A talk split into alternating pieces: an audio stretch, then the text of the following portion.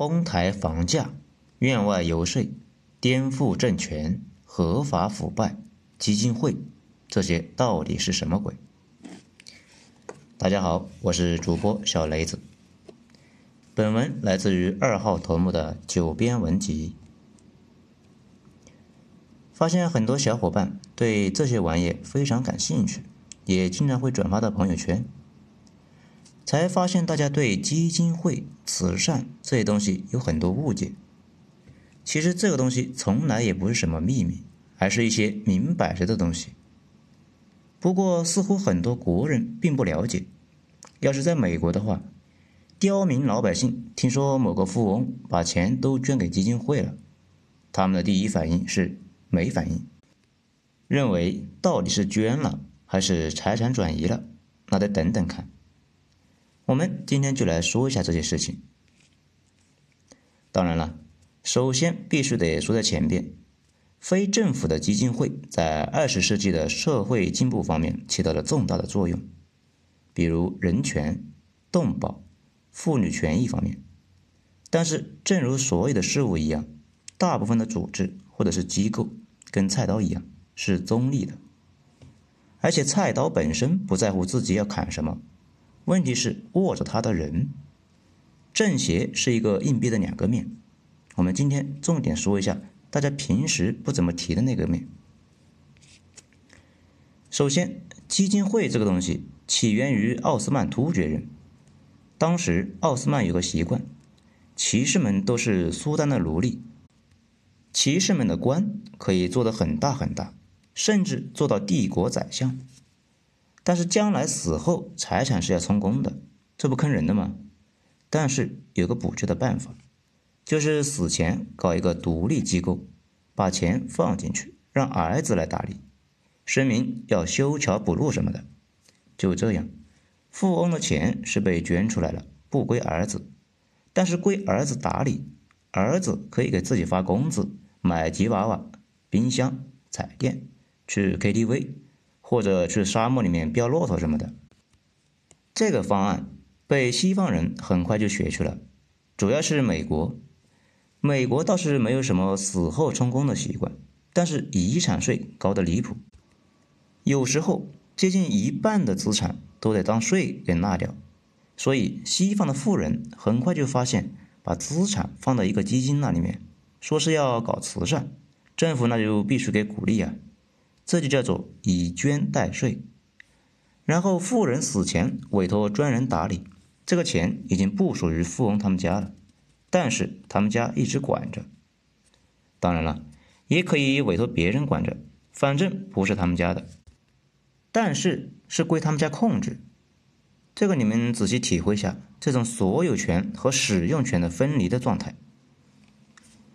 在私有财产神圣不可侵犯的这一法律前提下，很快就进化出来一堆的新玩法，比如这个基金会可以给富翁家的娃发工资，也就是他儿子可以从这个基金里面领生活费，孙子也可以，而且还可以做复杂的操作，比如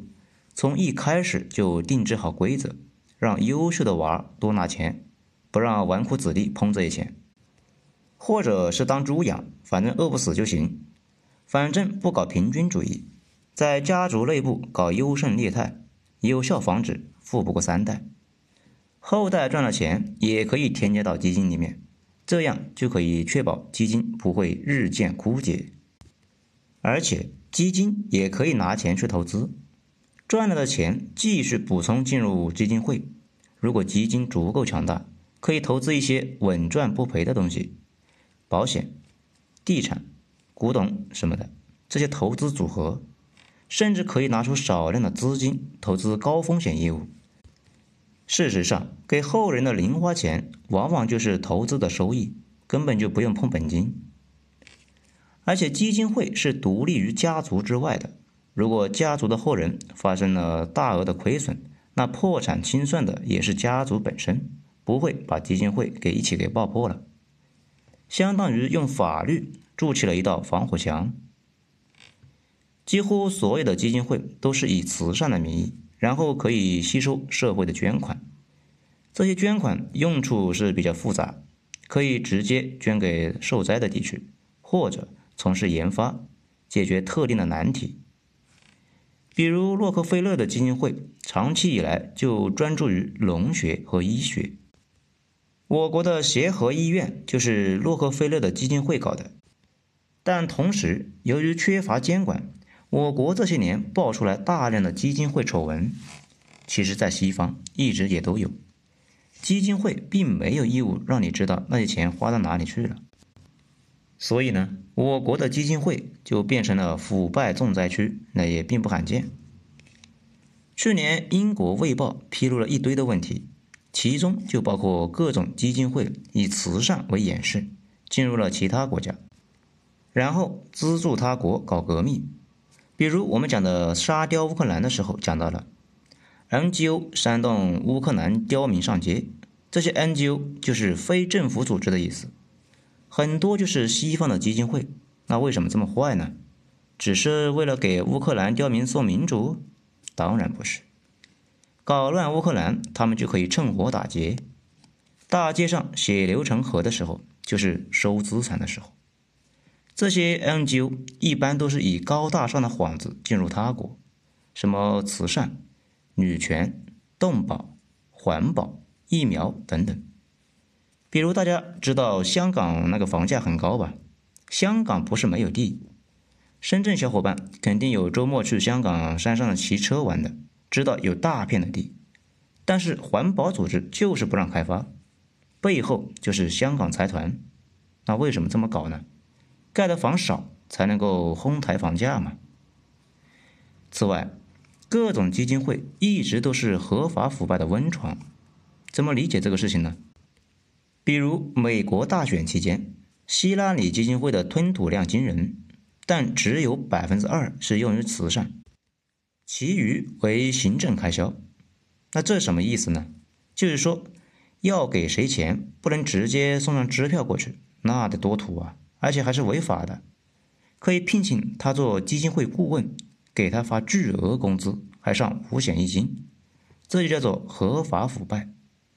而且这些开支计入基金会的开支，而且接受大量的捐赠。从当初披露的情况来看，那也是合法贿赂的一部分。而部分基金会的影响极其巨大，超越意识形态，超越经济体。比如洛克菲勒基金会，他们普遍信奉的是进化论，并不认为把钱给穷人分了有卵用，而是投资人类里面的基因部分，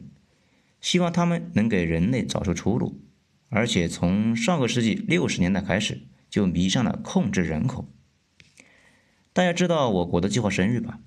很大程度上是受洛克菲勒的基金会的影响，制定了激进的政策。当然了，洛克菲勒不会自己跑出来上跳下窜，他们先搞了一个智库，然后往智库里面充值，智库来影响别国政策。此外，在印度、菲律宾等亚洲国家，那是一顿折腾，